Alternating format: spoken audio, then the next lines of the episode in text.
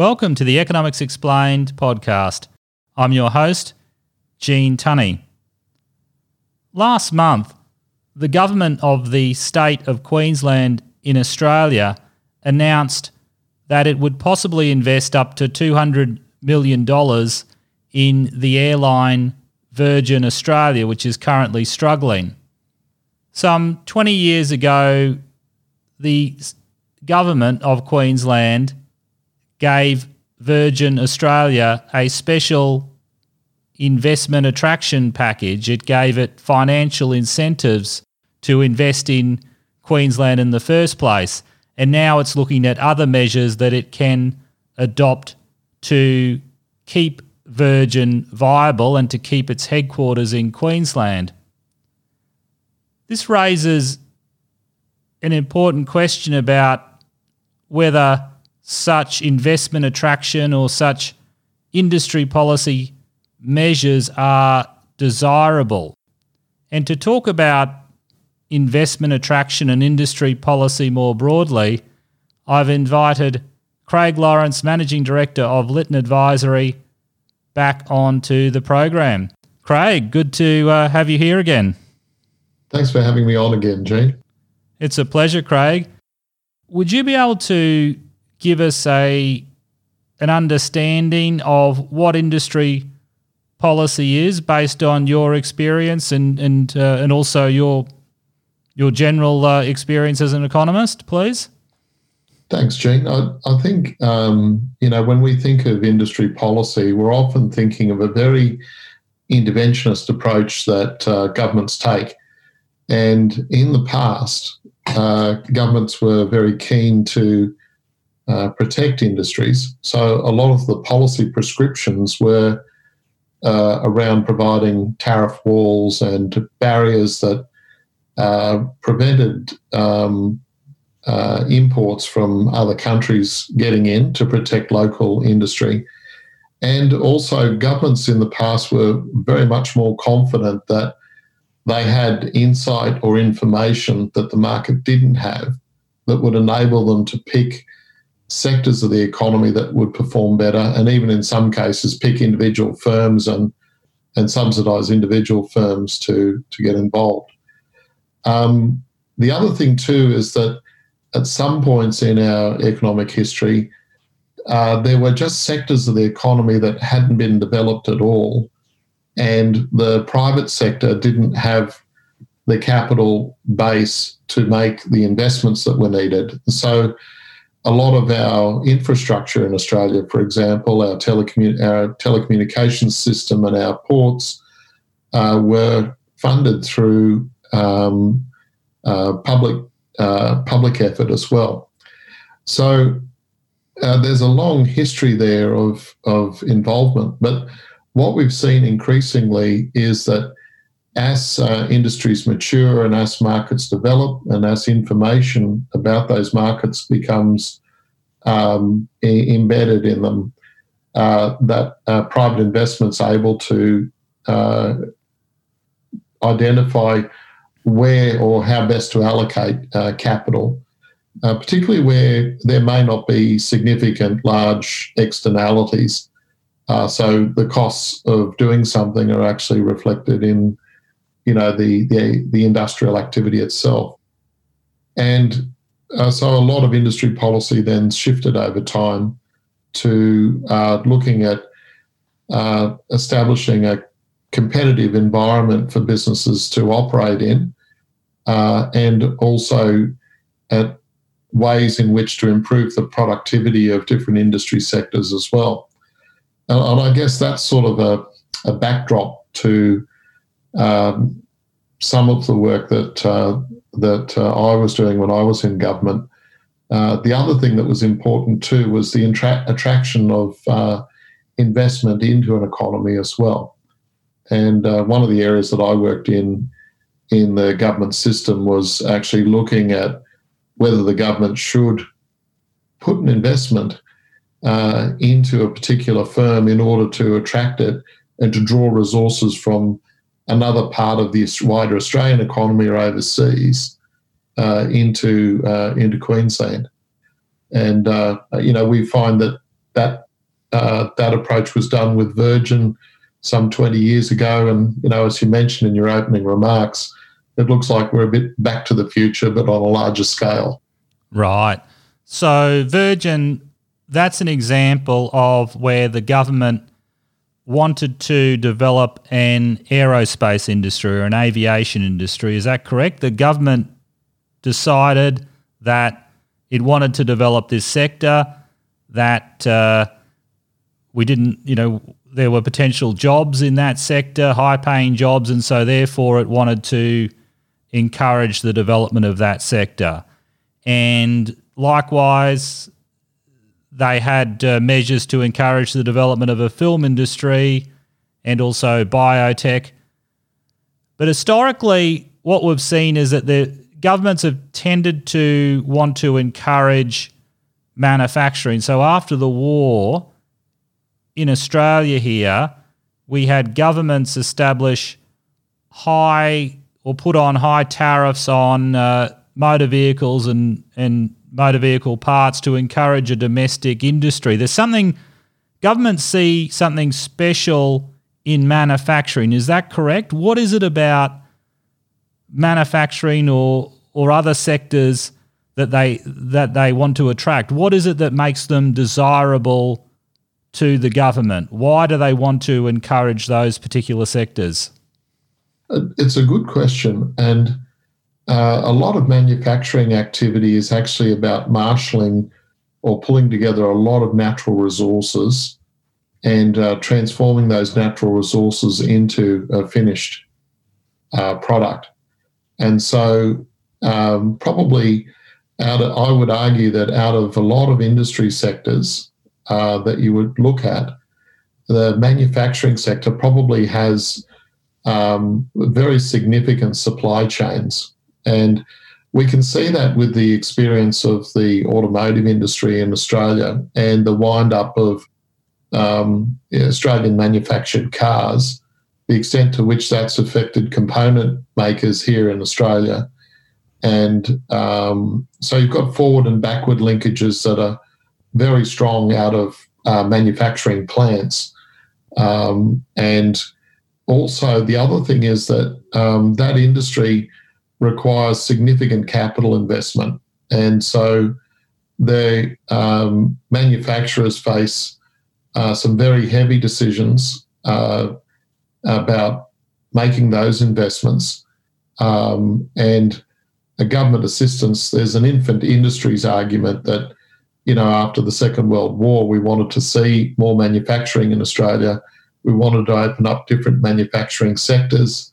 So the argument went, well, if we protect those sectors, we can eventually grow them. And of course, the provision of the assistance should have been on the basis that when they grow up and they're no longer infant, you stop providing it. But what we effectively created was a rent seeking economy where industry continually found more and more reasons why they wanted to go to government and ask for continuing assistance. And in the in the case of the car industry, they literally did that for decades um, uh, to be able to do that.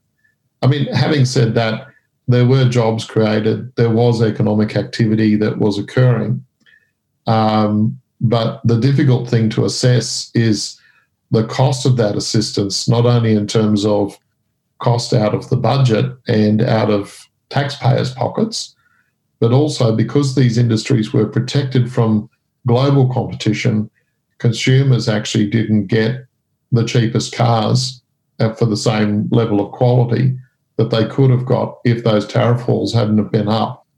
And so uh, there was a big, massive loss of uh, consumer surplus at the same time. And I haven't seen too many studies that toted that up, but uh, you could you could guess even if you just looked at the level of assistance that the thousands of dollars that were put on the prices of cars in Australia because we weren't making them at a globally competitive level. Uh, that's a big loss of consumer surplus over a long period of time. That's right. And I think the Productivity Commission has estimated what you're talking about there, Craig, that welfare loss to consumers.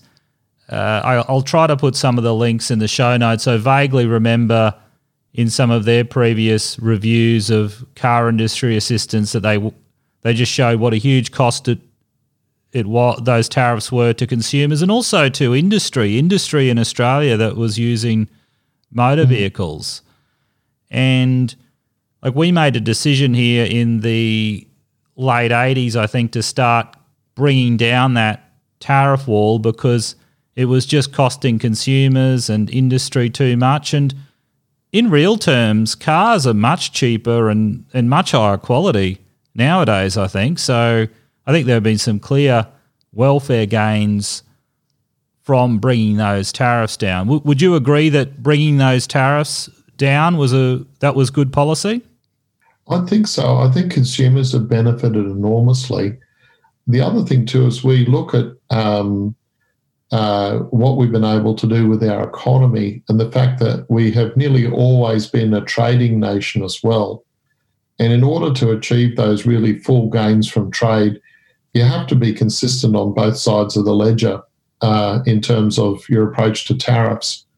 And so, um, in as much as we're pushing for open markets for agriculture, it means that you know, from a policy perspective and a negotiating perspective at the international trade tables, we also have to accept that we have to open up uh, the other parts of the economy. And we can see just how powerful that is. In the current situation with China, um, the Chinese are arguing that we're actually dumping barley uh, at below cost uh, on the in the Chinese market, and uh, I would think that um, uh, our barley growers are just simply very, very efficient compared to their Chinese counterparts uh, because I'm pretty sure they're not getting big, massive subsidies to sell barley into China. Uh, and uh, from time to time, you know, we've seen uh, other countries export to us.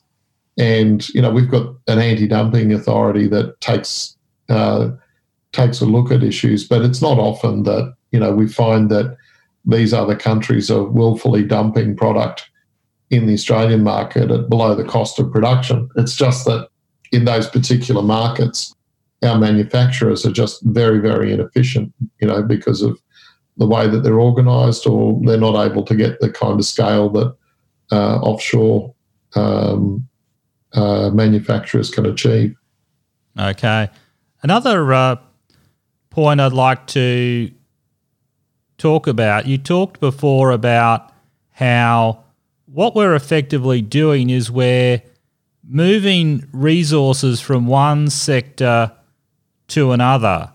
So if you put a tariff on that protects manufacturing, you're expanding your manufacturing sector and that will have you'll have to you'll have to employ people in that sector and you'll have to take them from from other industries, or you will have to build up a capital stock in that sector that couldn't be built up in another sector. So you're picking you're picking a winning sector. So there's this term that's used often picking winners.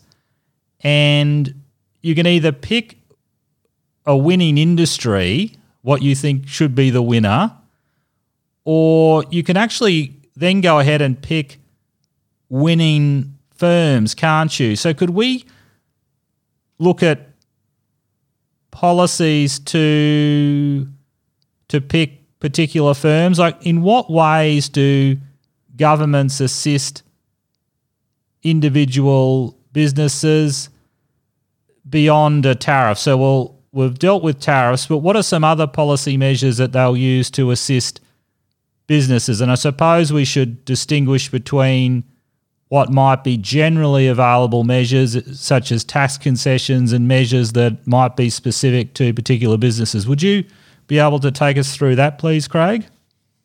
Uh, some sometimes, and uh, uh, governments look to attract businesses into their geography, and uh, so what they're really looking at is, you know, from a national economy perspective, the you know the difference of a factory being located in New South Wales or Queensland is, uh, you know, probably just down to differences in taxes and differences in some labour costs and maybe even some capital and operating costs. But um, you know, from a national economic perspective, the output of the factory is not going to change, and the value of the product uh, is not going to be um, markedly uh, different. But um, state jurisdictions will want to um, spend some money to attract a factory in order to build their own industrial base, uh, manufacturing base. And so that investment attraction uh, is um, often needs to be tested. And uh, one of the ways it gets tested is uh, through, you know, look at a cost benefit analysis from the perspective of the state, not the national economy, as to what resources the state might commit to attract a business and uh, what that state would reasonably bring. And one of the things to be very careful about there is um, how you actually count what the benefit is. Because if a business comes in and all it does is it takes employees from another part of the state economy, the employment benefit is not as strong or may not be realised. And uh, similarly, if the business is taking uh, other resources uh, from the state economy that would have otherwise been used by other businesses in the economy, you know, the gain could be quite marginal for a big uh, outlay by the state. And this is always the concern when you're looking at um, big investments uh, by the state, even the consideration of something like Virgin. Um, yeah. So, Craig, could I just ask, what would those outlays be on? What types of assistance are we talking about? So sometimes it can be um, a, uh, a, capital uh, subsidy. So a, a, business needs to set up, it needs to build a factory. The government might provide um, financial assistance towards the capital cost of the factory.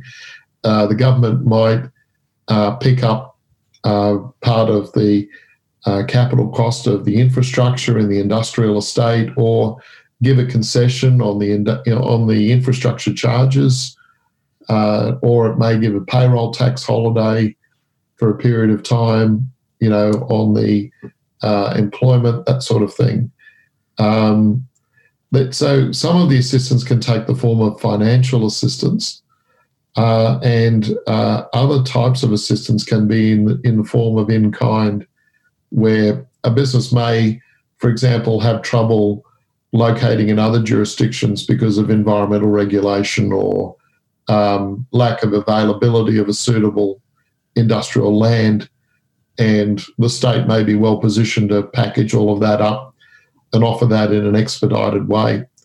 And for some businesses, the timing of their investment's critical to be able to get product to market or to seize an opportunity. And so states that can move relatively fast can offer something that's attractive to, to business. The flip side of that is that sometimes state governments are really not in a position to do the full economic, financial, and environmental assessments needed for what they're actually approving. Um, so, um, you know, you'll find that there's um, assistance around attracting the investment.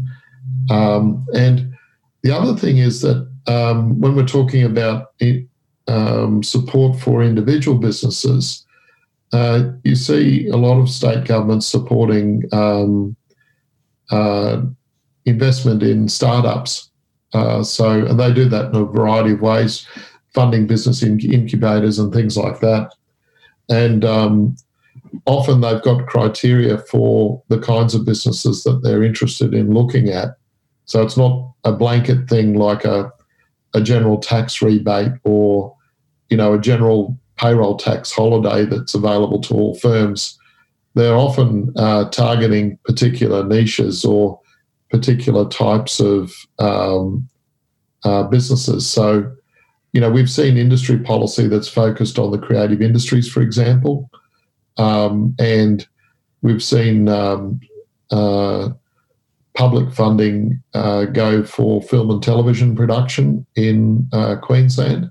Not only the infrastructure, the support for the studios, but for actual productions as well. Um, yeah, so the state government, sorry, Craig, I just remembered that the state government here in Queensland built a new soundstage or paid for the construction of a new soundstage for Village Roadshow Studios at a cost of some $15 million or something. Yeah. And they argued that it was it would be used, well, at least once during the Commonwealth Games that we had on the Gold Coast. Uh, but yes, uh, yeah, you're right. This this type of assistance can take uh, yeah a variety of uh, forms. Yeah, please continue. I too- ju- just I just yeah. remember that's one of my favourite topics, uh, the film industry. sometimes you'll find too that um, uh, a government will take a look and they'll identify an industry sector that uh, is just really not part of the economy or not really uh, a focus for private investors in uh, Queensland, and then they'll put massive investment into it. And uh, this happened in the 2000s with the biotechnology sector here in, in Queensland and um, and it's not just private and public money. Sometimes you get lucky and you get uh, philanthropy happening, and so um, uh, you find that there's a look at what um, pure science is doing, and then the issue is what what's what are the commercialization opportunities from the pure science they're still not ready to go prime time into a private market, but there is a, a case for government funding for research and development that puts it on the commercialization track. Um, and the real skill from a government perspective is knowing when to be able to step off and allow private sector. So, uh, business expenditure on research and development needs to then kick in and uh, pull it through to uh, you know, uh, to full commercialisation. And um, and governments are that's that area of overlap between the role of government and uh, the role of the uh, private sector, and that translation from uh, say pure academic research into uh, commercial commercialized product, and making sure that there's a return to the state from its investment you know that that has to be a genuine economic return but there's a point at which you know it becomes uh, intellectual property that can be uh, commercialized by uh, the private sector and that ge- generates revenue generates jobs Yeah, Um, Craig. Just on this point about R and D and then commercialization. So when I was in the Treasury, what we would always argue, and I, I know as an economist you argue this too, that we only want to intervene where there's a recognised market failure, and with with innovation, you can argue that there there are spillover benefits from innovation that could justify assistance. hmm. But the way the Treasury and also the Productivity Commission in Australia, the way that they would prefer that assistance is provided is as a generally available measure, such as a well an R and D tax offset, and you're not picking specific businesses or specific industries. It's available to businesses that have R and D. What so they were able to prove that they're they're doing some R and D. With commercialization, isn't the problem that you end up having to pick winners, don't you? You have to pick particular businesses, and there are a lot of problems with trying to pick winners to tr- try to pick particular businesses. Would you be able to tell us your thoughts on what are the pros and cons of uh, of picking winners of trying to provide this assistance to specific businesses? Would you be able to tell us the pros and cons and and are there any general lessons? my my opinion on this is, and it's only an opinion, but um, I just don't think that government has the information to be able to pick winners. And uh, you know, one thing that I was looking at a couple of years ago was uh, if there's a company that has to know how to pick winners, for example, it's a pharmaceutical company. So big drug companies like Merck uh, will um, have research teams combing through chemical compounds, and they may look at 10,000 different chemical compounds a year. And one of the skills of these large pharmaceutical companies is to know when to turn the research dollar tap off on their teams. And that's quite a brutal internal process. Uh, so, in a sense, they're prospecting like a resource company. Uh, the resource is the, the next chemical compound that can turn into a good drug. And uh, to go all the way through the clinical trials process is millions and millions of dollars and years and years and years. And so, uh, for these large companies, what they want to do is they want to draw the line uh, as soon as they can, but they also want to be sure that they actually take drugs through to becoming blockbusters and, and winners. Because when they do get a payoff, um, it's a multi billion dollar payoff that is a return for their shareholders.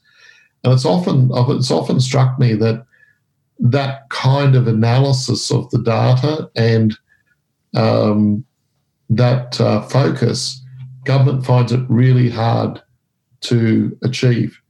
And it's, it's primarily an institutional thing because um, the goals that they have are different to uh, the private sector. You know, the private sector's primary goal is to maximize the return for its shareholders, subject to the operating environment that it's given by you know, societal expectations and the law and regulation and so on. But the government objectives are a little bit less well defined. You know, that sort of we want to stimulate investment, we want some jobs, um, and the way that they're articulated, um, those objectives are not quite crisp enough to be able to make uh, hard, immediate uh, decisions.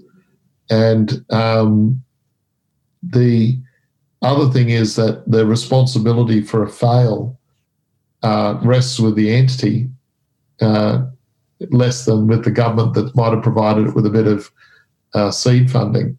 And so, you know, we don't remember all of the poor decisions and investments that uh, governments have made over time. Uh, and so there's no pressure on the government model for how it uh, organises itself to do these things better. So, the way in which we selected the Ord River project, for example, uh, probably hasn't changed. Um, and uh, and similarly with other projects where you know we're just not getting the returns uh, that um, uh, that we thought we were going to get. Yeah, and there are a couple of examples that really illustrate that point in our state, in Queensland and Australia. Well, one, Virgin, I wonder 20 years ago when they were making that decision, whether they would have made a different decision if they would have known in 20 years' time that they'd possibly have to consider investing $200 million into the airline to keep it within within Queensland. Uh, maybe they, you know, maybe they still would have gone ahead. They're, they only have a, a short time horizon. Uh, and there's also that example of Berri. Have you are you aware of that example, Craig?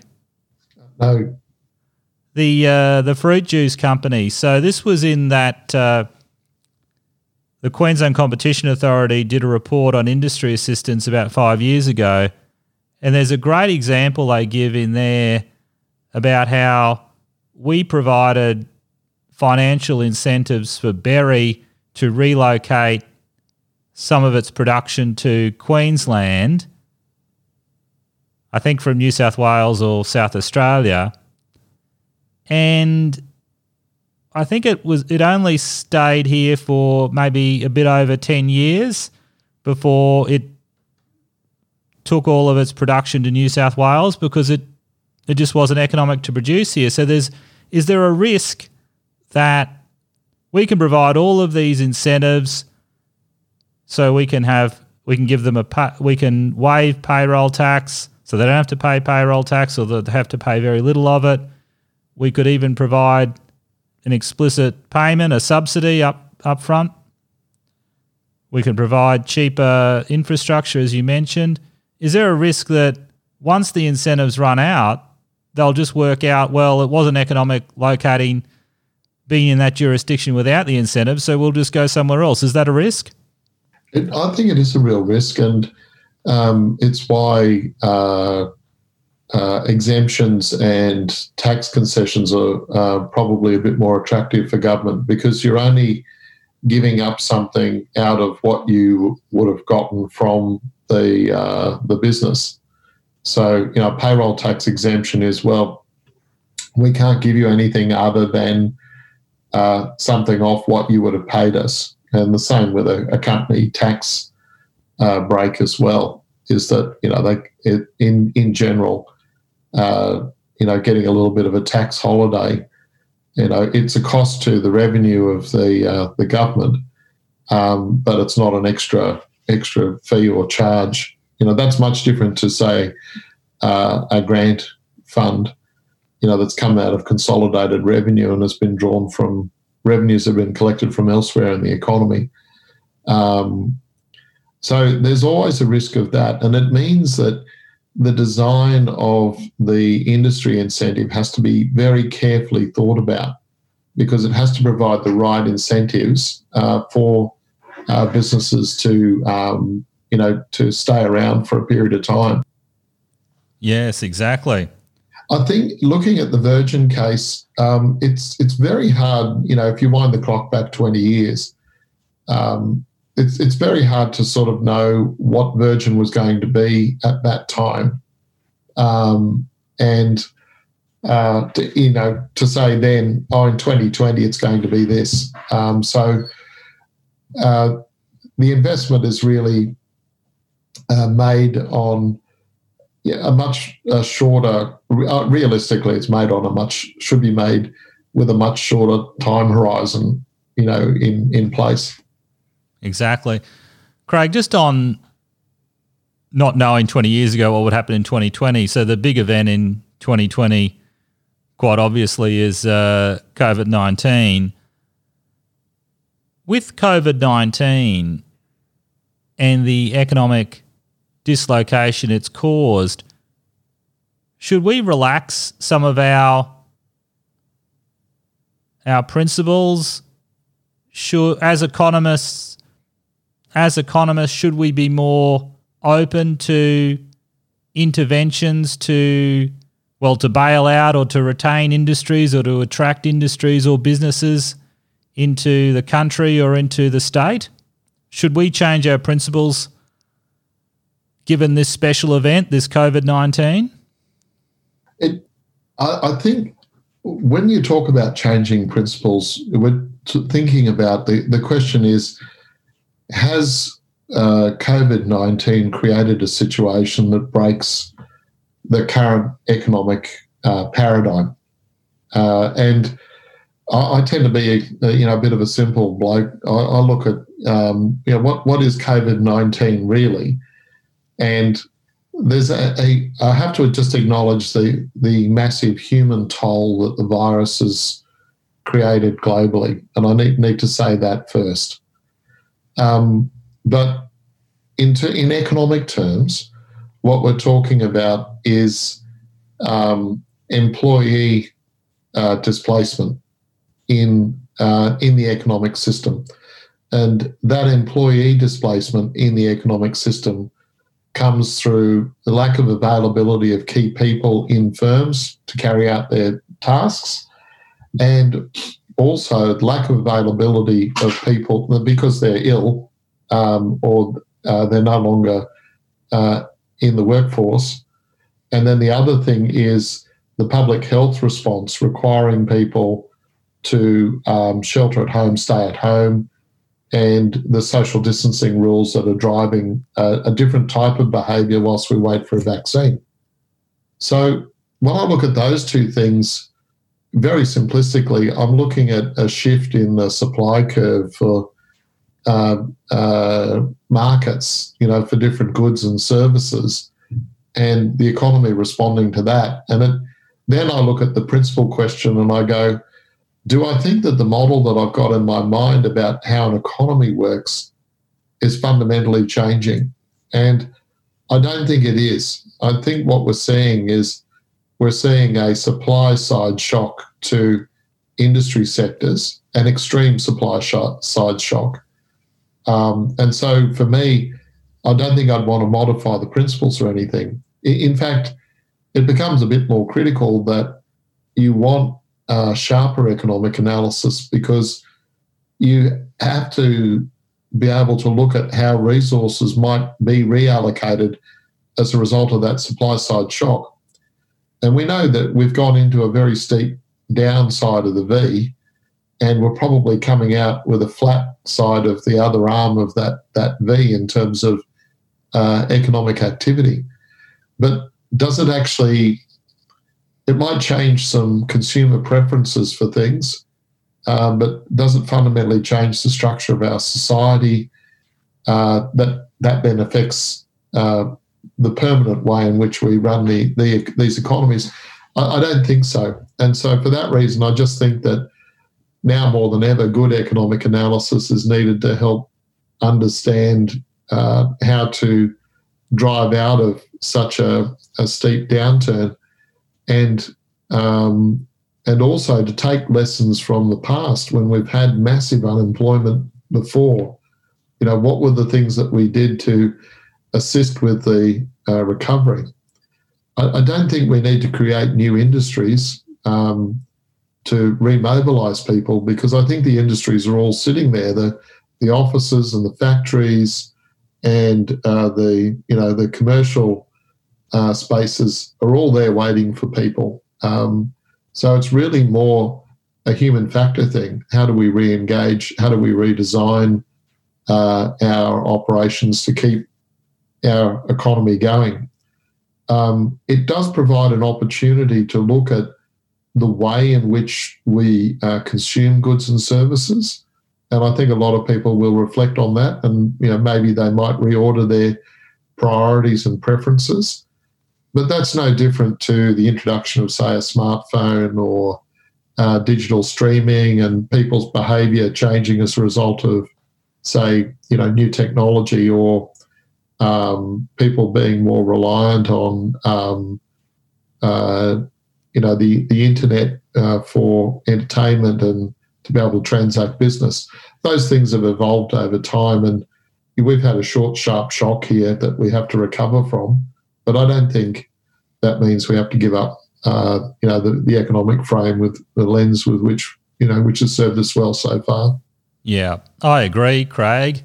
I just thought I'd bring that up because, uh, I mean, Virgin. One of the reasons Virgin is un, is in administration at the moment is because the Corona crisis. It's been the straw that's broken the camel's back. But it was an airline that was in trouble prior to coronavirus, I think, and we need to recognise that when we're thinking about whether it's uh, something that government should be in, investing in. And as a as a principle, I'd rather, well, I would rather the government not be investing in businesses if it can provide some sort of temporary financing, perhaps maybe you could justify that sort of thing, but not a not an investment, an equity investment in a company. I can't really see the logic in that. Could I ask about regions? What if you're in a high unemployment region? Could it be in the interests of a, a local council to provide a subsidy to, say, a meatworks, an abattoir to open up? which might employ locals. Could that be a good use of public funds? How would you go about assessing that?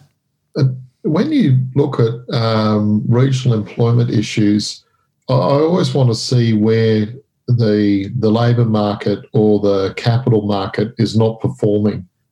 You know, so I've got to look and say, okay, I've got high unemployment in this region.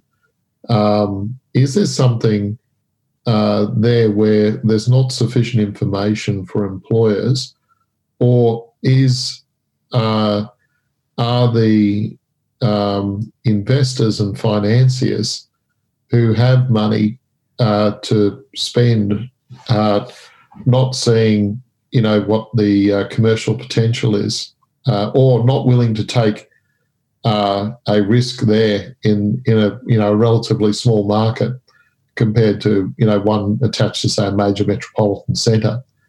And um, you know, if I if I can form a view that there's a potential market failure, then prima facie I've got uh, grounds to say, well, maybe government could do something about it.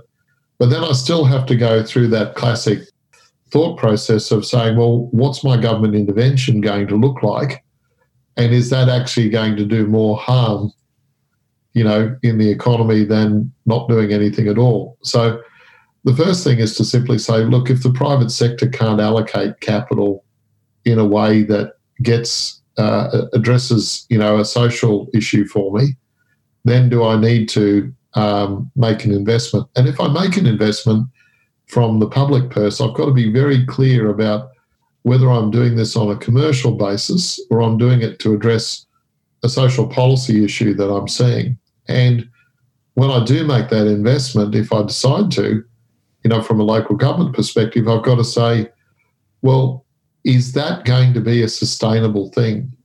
Because there's no point in sinking, you know, uh, capital uh, into a project and then in the short term it just fails to uh, fails to deliver.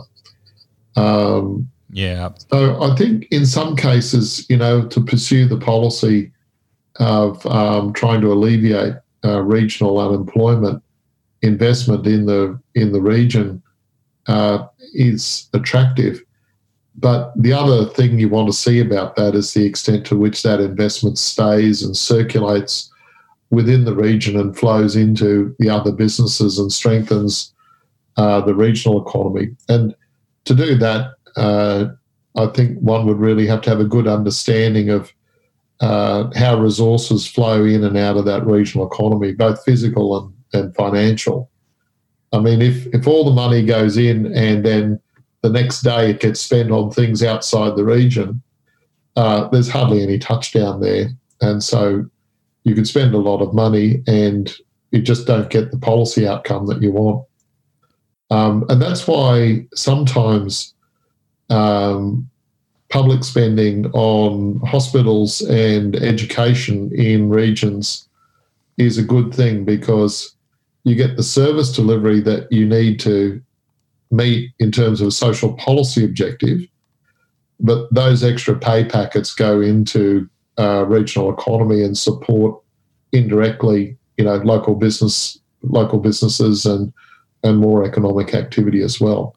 Yeah, and in terms of uh, bang for buck, in terms of how much it costs to uh, support one job in the region, it might be end up being cheaper to to put the money into health or education. Is that would that be fair to say? I think so. And the thing about that is that um, you uh, you're getting other benefits. You're getting other economic benefits in doing spending it on health and education uh, because you're you're basically uh, lifting, uh, you're improving the uh, living standards of people in the in those communities, um, and you're improving their prospects for employment, things like that, through investing in health and education. So you're meeting this wider social policy objectives that have downstream economic benefits for the for the economy. Um, so you, you, sort of it's a much deeper, uh, much more impactful uh, return uh, because of because of that, uh, rather than just simply cutting a like say an employment uh, subsidy payment. Uh, which is just a transfer into employers' pockets. If they hire so many people, you know, you give them a jobs bounty or something like that. Um, you know, people are they're not getting the education or the uh, health benefits as well.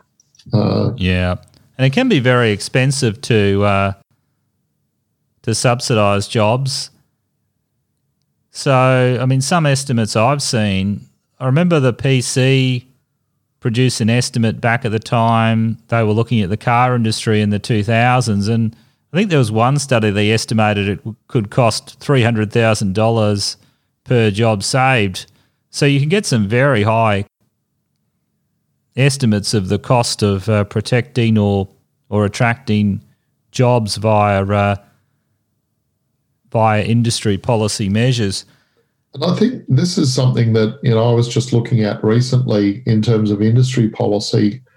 Um, uh, Gene, uh, UNIDO actually looks at industry policy in terms of three stages of economic development. You know, there's the kinds of policies you put in place for developing countries, the kinds of policies you put in place for uh, economies that have industrialized, you know, and they're well into industrialization, but they're still labor intensive in their manufacturing processes. And then in the in the sort of third phase of industrialization, the kinds of policies you're looking at there really get back, take a government takes a step back from actually putting the direct cash in. And the kinds of things you see there are joint public private investment in research and development. This is where governments are looking to leverage the private sector uh, and creating an environment for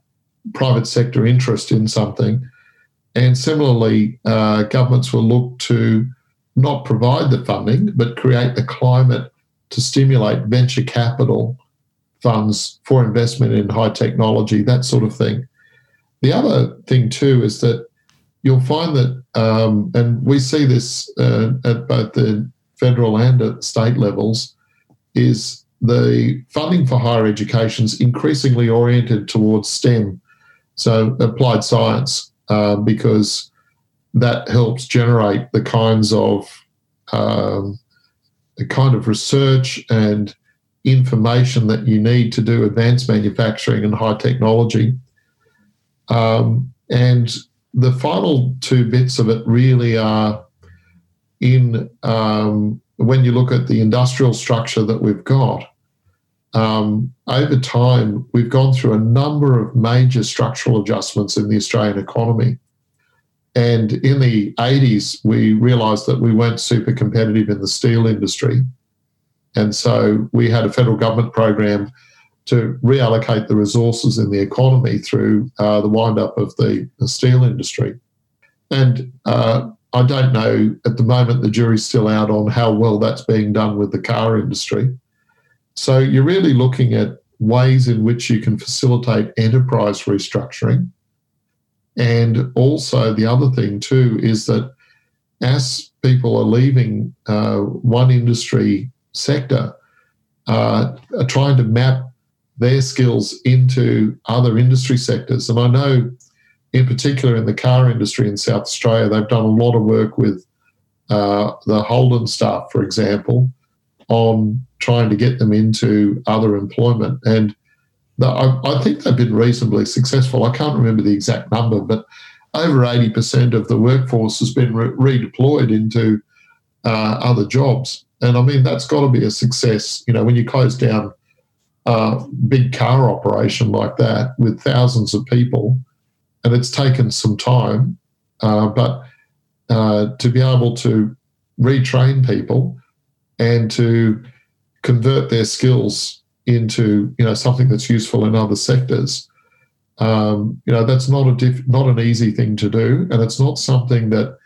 any industry sector uh, uh, would naturally pick up uh, and and work on. Um, so it's a, a, classic role for uh, government in terms of you know redeploying skills in the economy.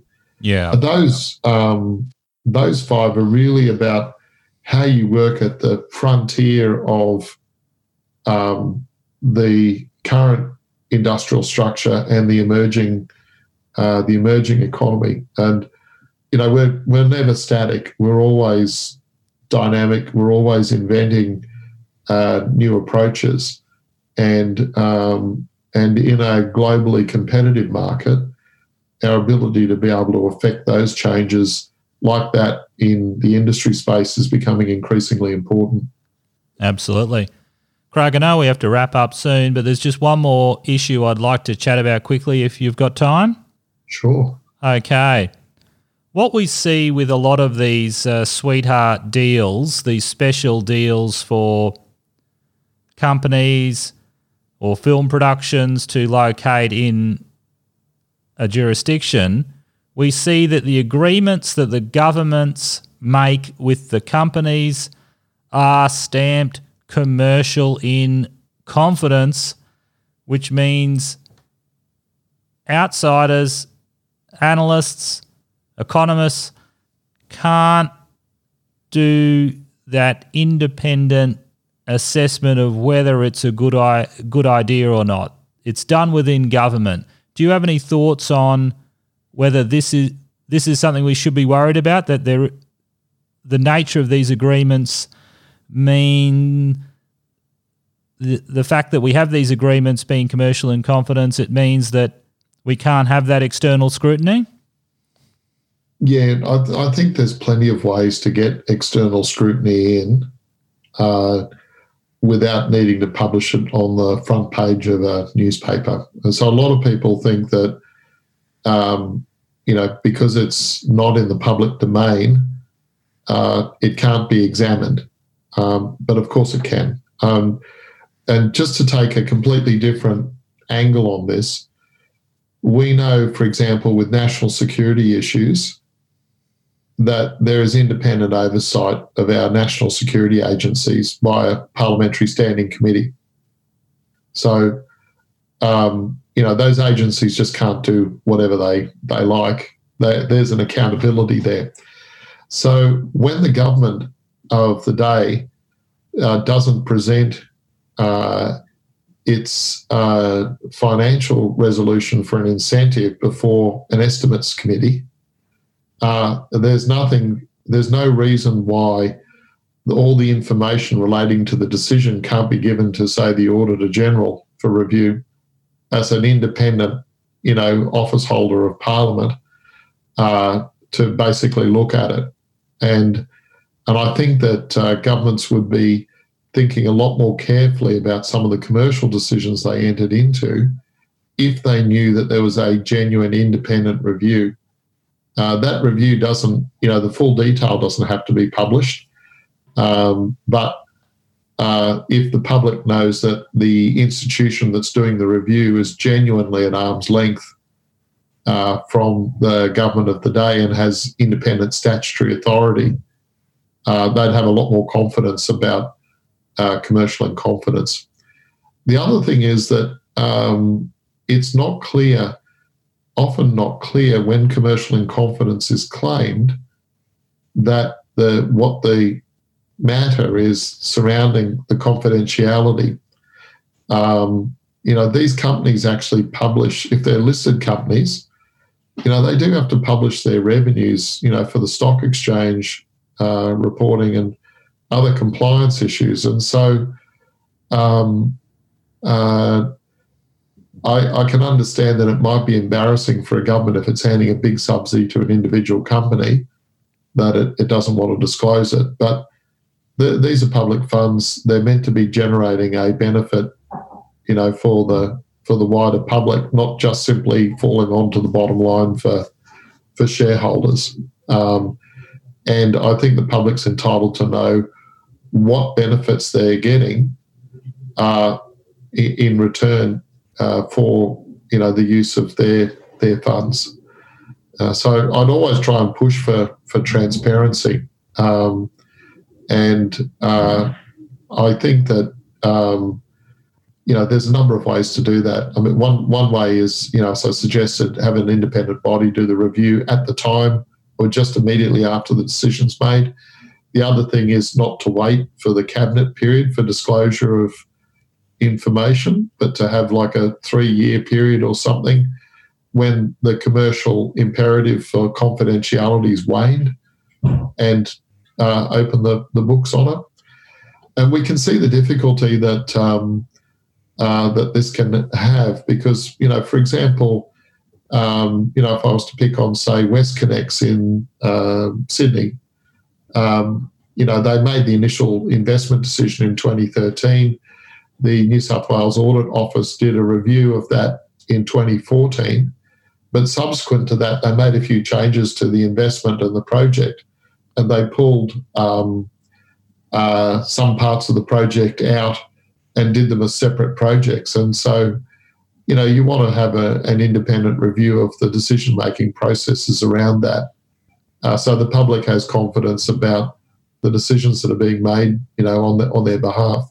Right, that's a toll road, is it? You're talking about in Sydney yeah, in Australia. So, yeah, so when you look at it, you know, the big the big secret is well, what were the traffic forecasts at the time? Uh, because the traffic forecasts drive the revenues, um, and uh, so you know, there's a lot of sensitivity around uh, the you know the forecasting, and um, I just think that there are some things that after a period of time, the need for them to re- remain confidential is not really there, and they should be brought out into the public domain as soon as possible. Absolutely.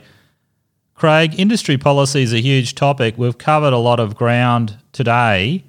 Yeah, Are there any right. points, other points you'd like to make before we wrap up? I just time and again, I just and it's something I always beat the drum on is that good economic appraisal makes an enormous difference right up front, um, and that clarity of thinking uh, and just having that one Jeremiah there to say, is that really what we're expecting to get uh, by making this particular public investment?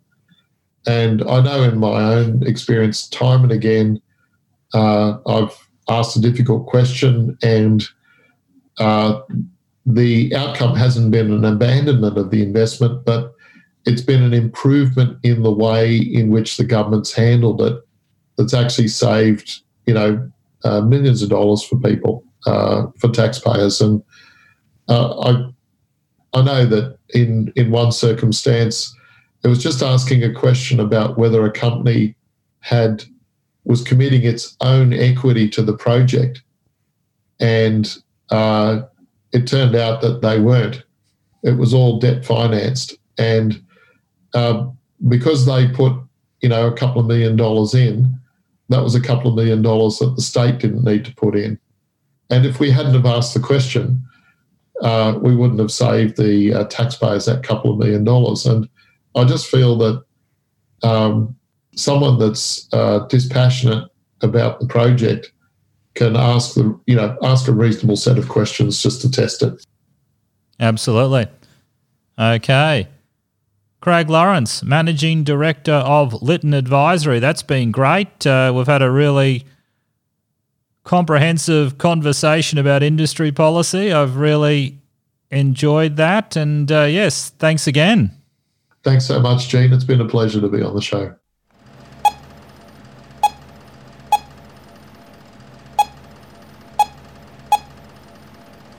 We've reached the end of another Economics Explored episode, so thanks for listening all the way through.